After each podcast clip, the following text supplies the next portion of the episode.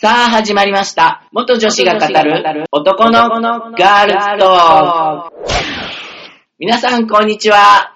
パーソナリティの清澄と、あさとと、マキと、公平です。よろしくお願いします。お、今回声揃ったね。ねえ揃 ったね4回目にして珍しく、初めてかもしれ ない。やっと揃った。いいですね、今日は。調子がいいんじゃないですか、皆さん。ですね。ですね。まあ、調子いいことありましたからね。嬉しいおそう知らでせすよがね、。嬉しいお知らせがあります。突然ですが、僕たちのテーマソングが決まりました。イイエーイこれあのですね、僕の知り合いの小原さんっていう方がですね、あの曲を作ってくださったんですよ。えー、もともと、あの、すげそえうな、うちの団体のメディカル G リンク主催の、まあ、講演会に毎回来てくださってうんて、本当に忙しい方なんですけど、で、まあそこでお知り合いになることができて、うん。で、歌を歌ってるのを知ってたんですね。まあ、いつか、うちの法人でなんかこう、テーマソングあったらいいなーって思ってたんですけど、うん。まあ、テーマソングってね、ちょっとなんかどうやって作っていいかわからないし、うんなんか全然イメージわからなかったんですよ。で、もうそんな話を小原さんに相談したら、いや、僕でよければって言ってくださっ素て敵、素晴らしい。そう、もう歌詞がね、やばい。すごいいいですよね。すごい、うん。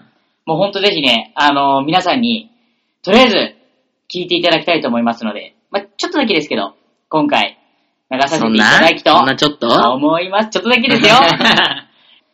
それでは、お聞きください。小原茂久さんで、僕の生きる道。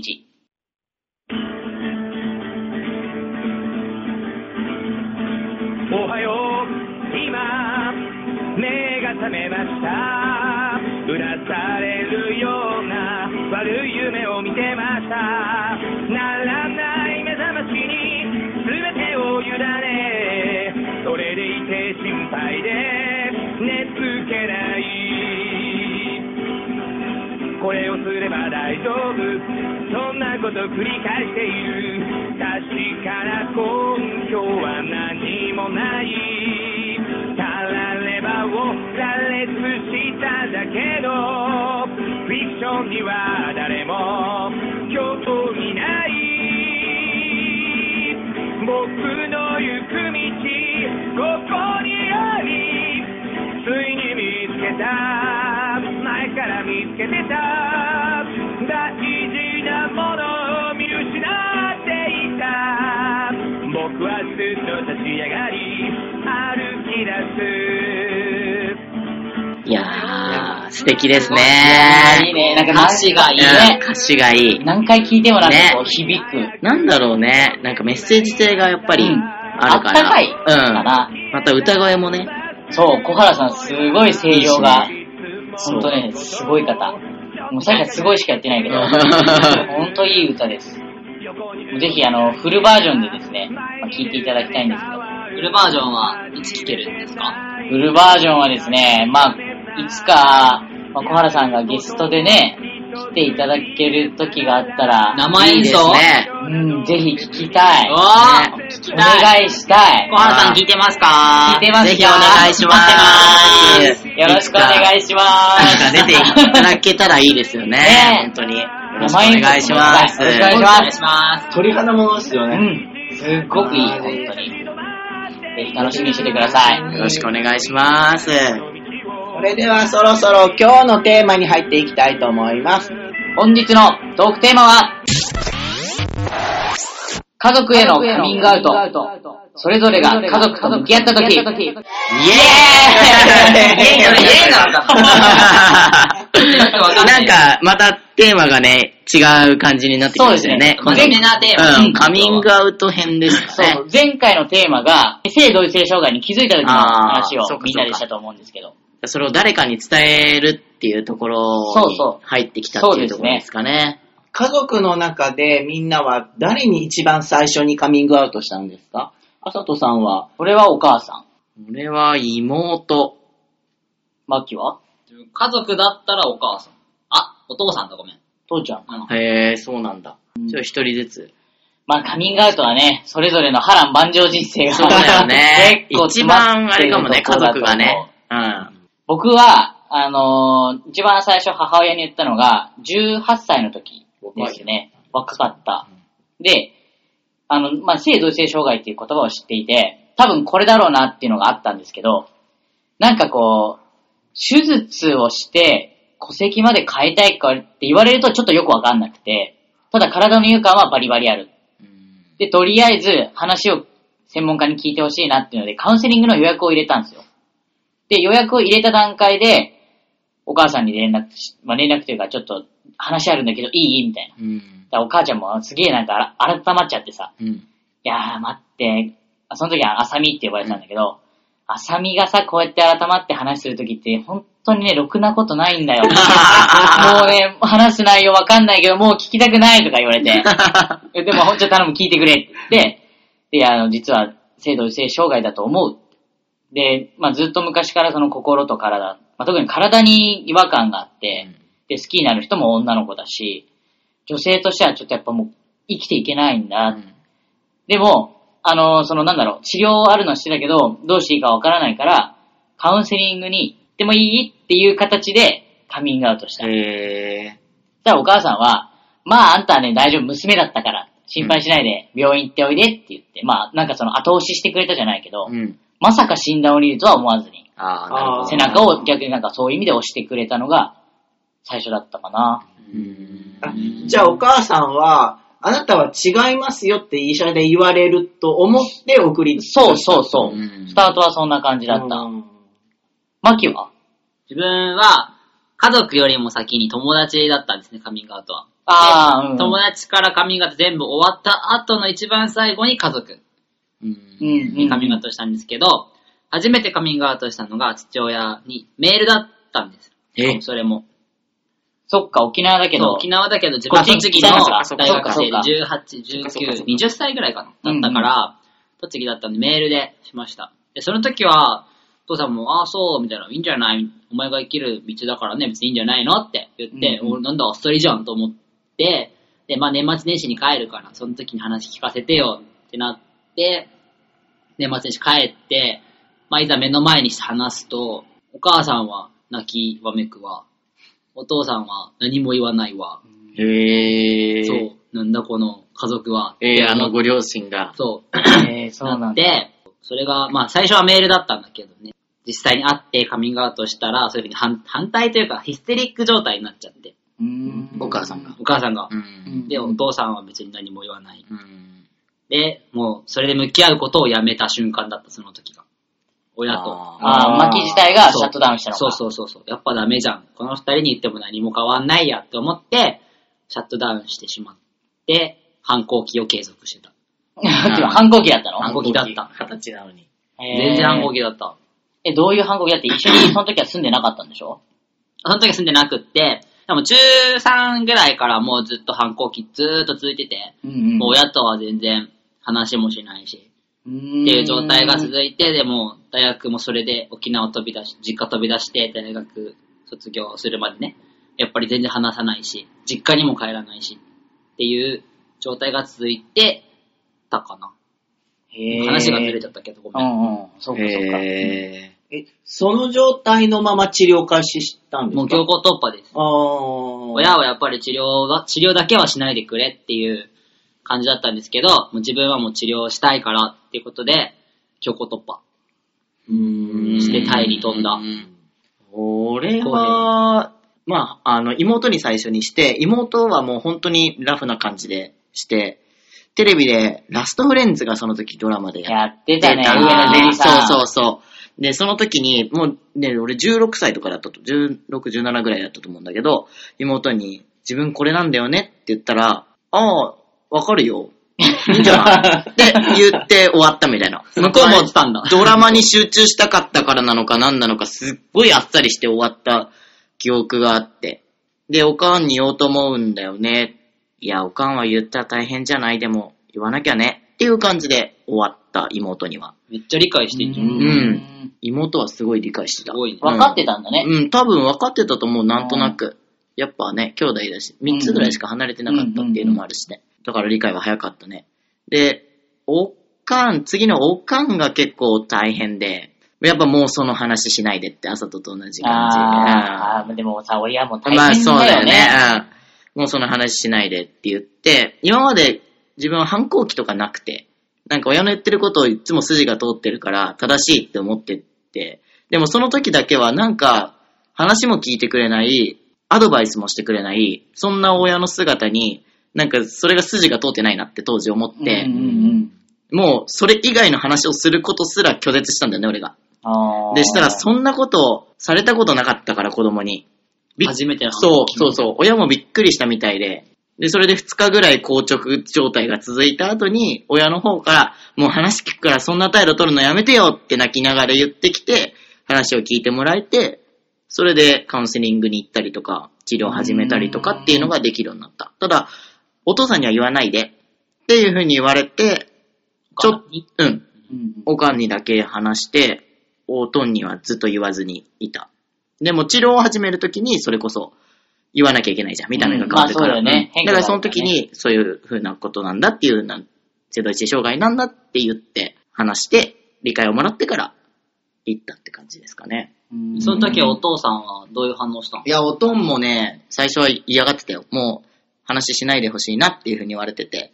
でも話しないっていつまでもそんなこと言ってる場合じゃないでしょって、許可を取ってもらってから行きたいからっていう風にこっちも説明して、なんとかっていう感じでした。やっぱあのお父さんとお母さんって反応が違うよね。うん。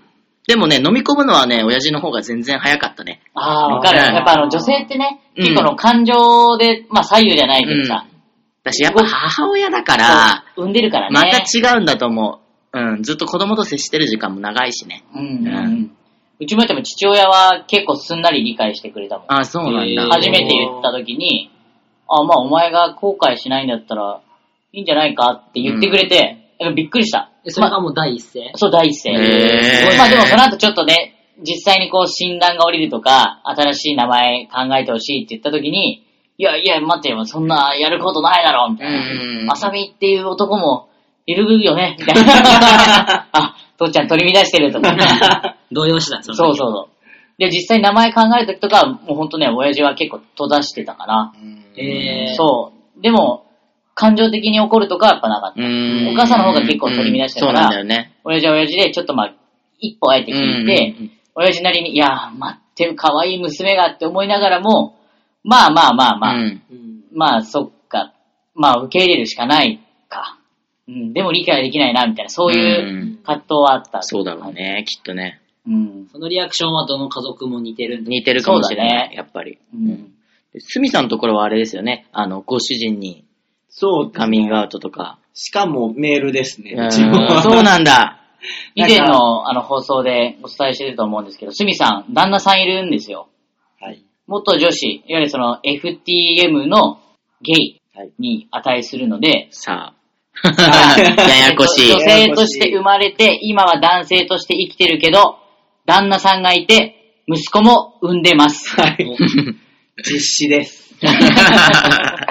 で、そのカミングアウトが聞きたい。ああちょっと、まあ、いじ家の事情で、えっ、と、旦那とは別居してるんですけど、まあ仲がいい別居なんですが、えっ、と、直接会って喋ろうと思って、もうど、もう絶対もうこの日に喋りたいっていう日があったんですよ。もうこれ以上我慢できないっていう日があって、いあの、会う約束をしていたんですけど、あの、うちの人がちょっと体調を崩しちゃって、ちょっと寝込んじゃったんで、会えなかったんですよ。え絶対あ会って話した方がいい内容だっていうのは分かってるんだけど、もう我慢できなくて、とりあえずメールで、あの、自分は性同一性障害だから、これからはちょっと男として残り半分の人生生きていきたいと思うんだよねで、もう、あなたが嫌だって思うんだったら離婚してもらっても、もうそれはしょうがないことだと思うっていうような内容のメールをしたんですね。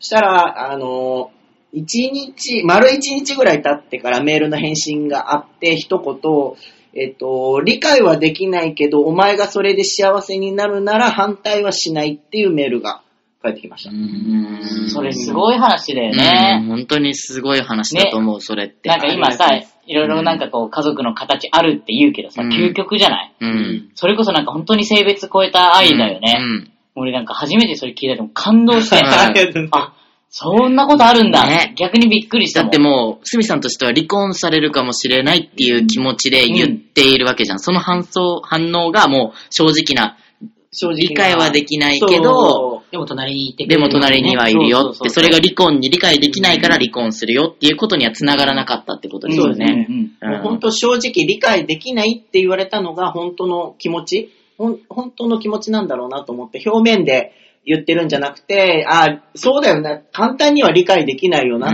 ていうのを、うんうんあの本当正直に言ってくれたんだなっていうのはありがたかったですね。ちゃんと考えた上の答えだなっていうのが伝わってきたそのうですで、ね。うん。うん、ちょっと嬉しかったです。あ、でも、まあ、治療を始めて、見た目がだんだん男になってきたときに、あの、うちの旦那が、なぜか急に慌て出したとき ああ、思った以上に。思った以上になんか男になってるけど、あー俺ってどうしたらいいって言ってて、いや、どうしたらいいも、まあ、そのままでいいんじゃないみたいな。あーあーあーあーえ、どうしたらいいって聞かれても、こっちも別に、んいや、うんこのまま普通なんでっていう話をしました。ね確かに。 はいやっぱり100%はね、理解できない。うん理解できないからね。そんなにおおっさんになると思わなか ったです。一番おすさん化してる。そう本当だよねあー彼氏よ最近やばいっすよ。いいあの、すみさんの匂い嗅ぎに来てくだ 新しいな、その誘い 方。さいえみんなはさ、その、カミングアウトして、結構まあ、家族的に取り乱したって今話したけど、どうやって理解深めてったのね何かきっかけとかあったのそう、マキはあ自分何何がきっかけ、自分は、うんと、2年くらい前に、お母さん方のおじいちゃんが亡くなったんですね。んその時に、それまで自分は沖縄に帰ってなくて、本当に。親戚にも会えてなくって、性転換したがゆえに、うんカミングアウトしてない親戚に会えてなかったんですけど、まあおじいちゃん大好きだったから、おじいちゃんのお葬式には行きたい。うんっていうことで、まあ、親に相談して、そしたら親から、親戚全員に言っとくから、あんた帰ってきなさいよ、ということで、まあそこから、親戚にもそこで初めて会ったし、性転換してから。で、優しいな。親にもちゃんと、まあ、会えたし。うんで、親もやっぱり理解できなかったりとか、受け入れてなかった時があったんだけど、その時はその時で親なりに、やっぱり親の友人に相談したりとか、逆に、なんだろう、お父さん側の親戚が異変に気づいてくれてて、異う変ん自分が帰ってこない。あ、なんあーなるか、ほどね沖縄っ子の自分が帰ってこないのは何かあるんじゃないのってことで、親に心配して、そう、あのね、あの、どうしたのっていうふうに声をかけてくれたらしくて、へーそこから親は多分、そのみんなに支えられて、やっと受け入れることができたのかなーって、それが一番きっかけかな。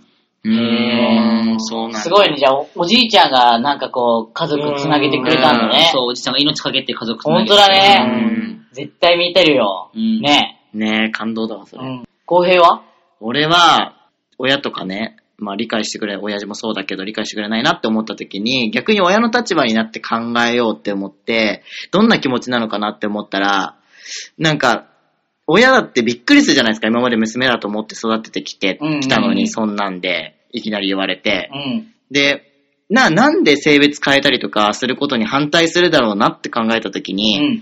多分自分が親だったら、この子が性別を変えることで、いじめられてしまうんじゃないか、とか、極論を言えば幸せじゃなくなっちゃうんじゃないか、思うから反対するんだろうなと思って、世間体とかそういうことで反対するっていうのもあるかもしれないけど、一番はこの子が幸せじゃなくなっちゃうんじゃないかな、って思うから拒否するんじゃないかなって思った時に、すごい自分ができることって、それでも幸せだよ、ハッピーだよっていうことを発信することかなって思って、うんうんうん。じゃあ、今元気に生きてる友達を連れてきたら納得してくれるんじゃないかなとか、あの、この人普通に社会人で働いててさ、もう普通に社会にも馴染んでて、普通に男として男にしか見えない、働いてる、元気に働いてるやついっぱい周りにいたからうんうんうんう、んそういう人を連れて行って、一緒に遊んでるとことか、喋ってるとことか見たら、あ、なんだろう、ある意味、普通だな。普通の二十何歳の男だなって思ってもらえれば、それがいいかなって思ったりとかして、そういうことをしたら、なんかだんだん仲良くなったりとか、へー理解が深まってた。もう本当にそんな感じだった。あう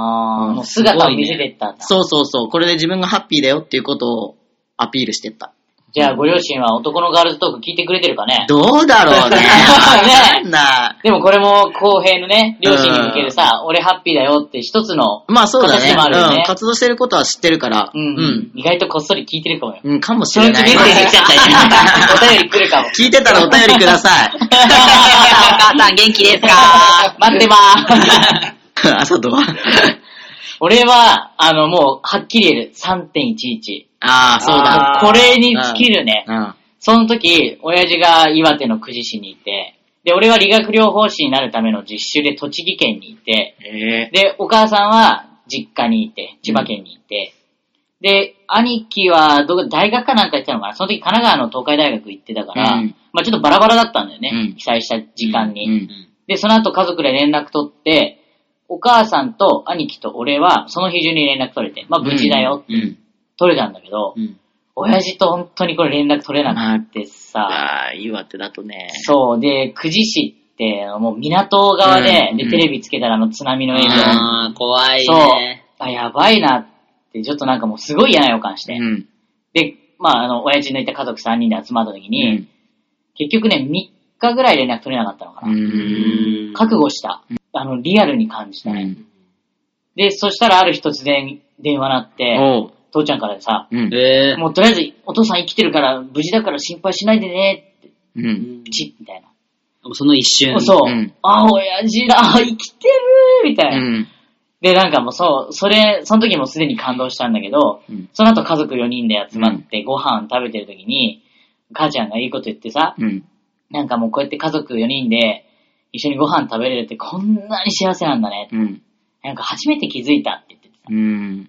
でも、ね、あの、男とか女とか関係なく、もう家族がみんなこうして、元気でただただいることが、本当に幸せ。うん。もうそれ以上、いらない、いらない、みたいうん。な。言ってそう言ってく朝れてとのお母さんそう。もう、ブオーンって泣い て。でもそっから、うん。性別関係なく、もう元気でいるっていうのが、なんかもう、当たり前だけど、やばかった時期があったからさ、うんそこで気づいて、うん。で、そこから変わった。うんほんと両親から、最近どうだとか、うん。彼女いるのとかうん、 聞いてくれたり、ええそう、仕事でちゃんとやれてるとか、NPO 最近どう なの言ってくれそうてんだ結構聞いてくるね。そうそう、なったりしてきて、そっからでもあの、何でも話せるようになったかな。うんほんとそれをきっかけに。 じゃそうあ、朝とのお母さんも聞いてるかもしれないね。多分ね、うちの母ちゃん聞い てる。聞いてる。あのお母さん、メッセージ待ってまーす。絶対ちょうだいね。絶対ちょうだ いね。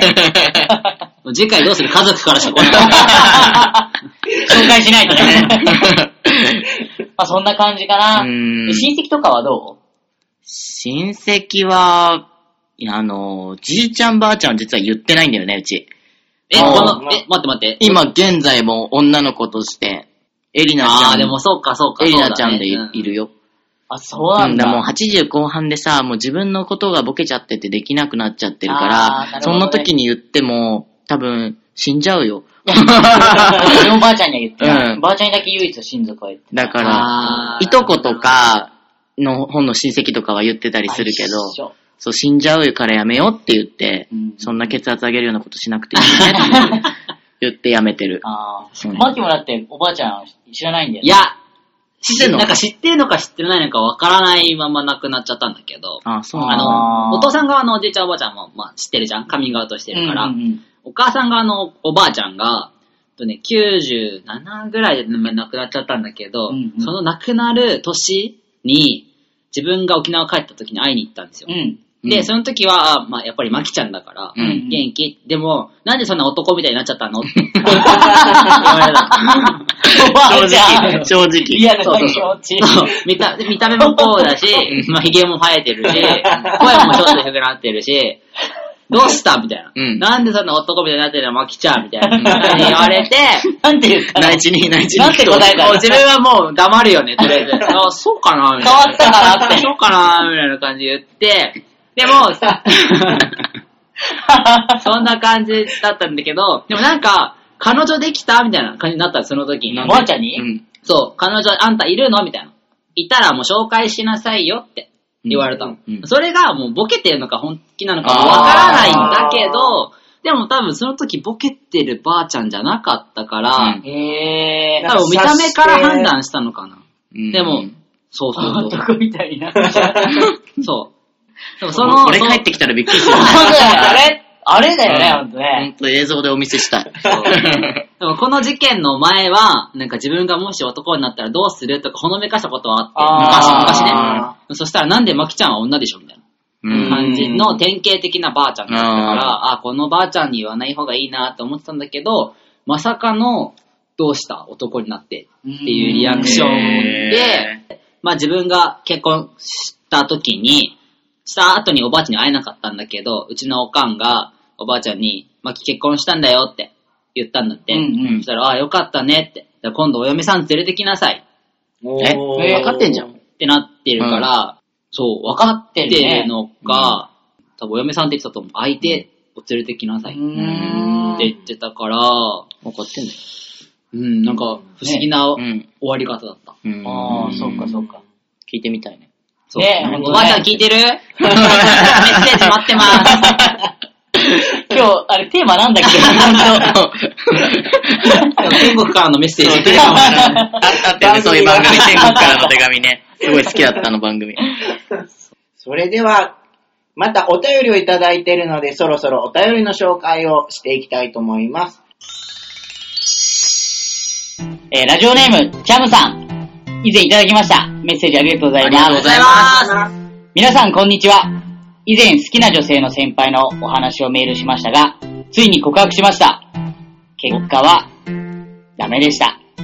思い切って私から食事に誘って好きだと言いました。とても驚かれました。最後に抱きしめてほしいとお願いしたのですが、それも断られてかなり落ち込みました。でも、翌日に先輩から、びっくりして生理が来ちゃったよ。気持ちは嬉しいよ、ありがとう。答えられなくてごめんね、とメールをくれました。その後、会社でも態度を変えずに仲良くしてくれてます。まだ好きな気持ちは変わらないので、辛いですが、やっぱり素敵な人だと思いました。またいつか素敵な人に巡り合えるかな。皆さんは、失恋した時、どうしてましたかというメッセージ、いただいております。ありがあとうございます。す。そして、チャムさん頑張りました。ねねえ、ほんとすごすい。ごい。 素敵。素敵だよね。告白できるって素敵なことだよね。いいことだとす思うごい勇気いるもんねね。怖いよ。先輩もいいねうん。びっくりいいして先輩、生理が来ちゃったよって。 ね不純だったのかな。 でも、ね今でも職場で態度変えないでしてくれてるそれすごいいい先輩だよ。いい先輩だよ。う素ん。敵。ギクシャクしちゃうと、ちょっとうね、ん。悲しいけど。そうだね。絶対素敵な人に巡り合えると思います、本当に。本当ですよそれは。経過をね。経過を教えてほしい。次の出会いだったり、ね。ですそね。の方との関係だったりとかっていうのをまた、教えていただぜきたいひ。ぜひ。うん失恋した時どうしてましたかまあ僕はつい最近ほんと出演したばっかなんですけどね。おっとねリアルな声が聞けますよ。あのー僕は失恋した時に結構切り替え比較的早い方なん ですよ。いや、もちろんショックです。今回もで4年ぐらい付き合った、まあ、女性に振られたんですけど、うどれくらい落ち込みましたーん、1時間ぐ らい。待ってうんいや、一時間そのなんだろう、ガクン系、ガクンっていう落ち込みは1時間ぐらい。今も、寂しさはあるよ。うんでもなんかそれは、なんだろう、もう次見てる。ん新しい彼女欲しいなって。すげえな自分絶対無理マジあの、 1年半引きずってます。自分2年ぐらい続けてやばいよ、それ。切り替え、本当に、あの、俺なんか基本的にそうなんだよね。仕事でミスしても、もう反省1時間で。いや、仕事のミスはね、そう、全然あ大の丈夫なんで、恋愛もうん仕事も、俺は上と結構同じぐらい。むしろ仕事の方がちょっと多いかもしれないけど。へえー、それはでもいいことだよね、多分。そうなのかな、んだからね、逆言えば本当に俺人を好きなってことあるのかわからない。いや、あでるもで、しょそれは関係ないんだと思う。関係ない。多絶対好きだった。分うん。うん。と思うそれは間違いないと思うんだ関係けどないと思う。そうでも、これだけ早く切り替えられるって言うとみんなびっくりするんだよね。うんびっくりする。びっくりはする1。時間でしうょ。ん。そうだね。帰り道歩いてるときに、あー、振られたか、ちょっと寂しいなで家帰って風呂入って、ちょっとなんか、お酒飲んだら、おっしゃ次みたいな。いえ、い い性格してるよ、それは。羨ましい。そう、嬉し知いらな。ないたいね、浩平。うちらうじうちタイプうだもんじねうじタイプだね、完全に。すみさんはうーん、近やっぱ1ヶ月ぐらいご飯食べれなくなりまマジでまあ、まあ、まあ、まあ今の。ちょっとお願い。まあま あ。 1ヶ月ご飯食べれない。でもその気持ちわかいる。や、わかるわ、わかるわかる。え痩せ細る。痩せ細る。いや痩せはしないんだ逆か逆にしてまだねそれがね、食べないのやにやっっててなないいどういうことなんでだろうね、そこリンクしねえんだよな。ただのデブや。まあ、ちょっと失恋した時どうしてましたかっていうことで、全然ね、答ね、答えなかったえなんてないねん。いや俺はお酒飲んで、クルーお酒飲んで、落ち込んでたら、車で迎えに来た、マキが。そうだっけうん。えー横浜まで迎えに来た。当時実家に住んでたから。そうだっけうん。恐ろしいじゃん。そうなの。しかもね、何にも言わずに、イケ迎メンだえにね来。て、何にも言わずそうに連、れて帰ったそうわ。、高速飛ばして帰って、何にも言わずにこの人んち泊まった。そう。で、寝た。でネそれタ。は失恋したっていうメールを送っうて、ん、言ってから。そうだった。一人で迎えに行ったのうん、うん嫁と。その時、まだ嫁か。うん。ロケかもう、もう違うか。ままだ結婚してねえうか。ん。えい、いいそう。人だね。そう。。え、マーキーあれだね、浩平が失恋した時に迎え行くのにさ、俺がベロベロで酔っ払って迎え来てくんないん だよそれはまた別だよね。え失恋した時じゃなくて、だって1時間で治る失でし恋した時来てくんなかったよ。ょ。1時間で治る治と。連絡来てないもんだって。う連絡したら来てくれたら1時間以内。ん。連絡しろ。あ、チャムさん。あの、失恋した時は、マキに連 絡してください迎えに来てくれますので。マキ何でもよけれ言わばず。に、何も言わずに連れて帰る。連れて帰るはい。それもどう かと思う。ラチだラチ。そう、だからそれに自分は救われましたね。 ううん。じゃあまあ、そろそろ時間だし。 そうだね。 そうだね。閉めま、閉めますはね。いうん。調子に乗ってる。NPO 法人メディカル G リンクからのイベントのお知らせです。11月11日、浦安市主催の市民活動フェスティバルでブースを出展させていただく運びとなりました。また、毎月第3日曜日に開催しているプライドカフェですが、11月11日の市民活動フェスティバルに参加するため、19日はお休みとさせていただきます。11月のプライドカフェは、市民活動フェスティバルのイベント内で、浦安市民プラザウェーブ101のサロン3にて開催しております。1日開催ですので、お気軽にお越しください。詳しくは、メディカル G リンクのホームページをご覧ください。まだまだ皆さんの失恋話は聞きたいけど、また次回にしましょう。そうしますかお。時間もね、来ちゃいましたしね。そうですね。まだまだ話し足りない失恋話はいっぱいあるんだよね、 こなんで俺、めっちゃしてるみたいな設定になってるまのに。た次回じっくりと、じゃあ、浩平さんのスペシャル番組で。はありません。 それでは今日もご視聴ありがとうございました。パーソナリティの清澄と、バ朝とと、マキと、公平でした。バイバーイイまたねー。 Thank you.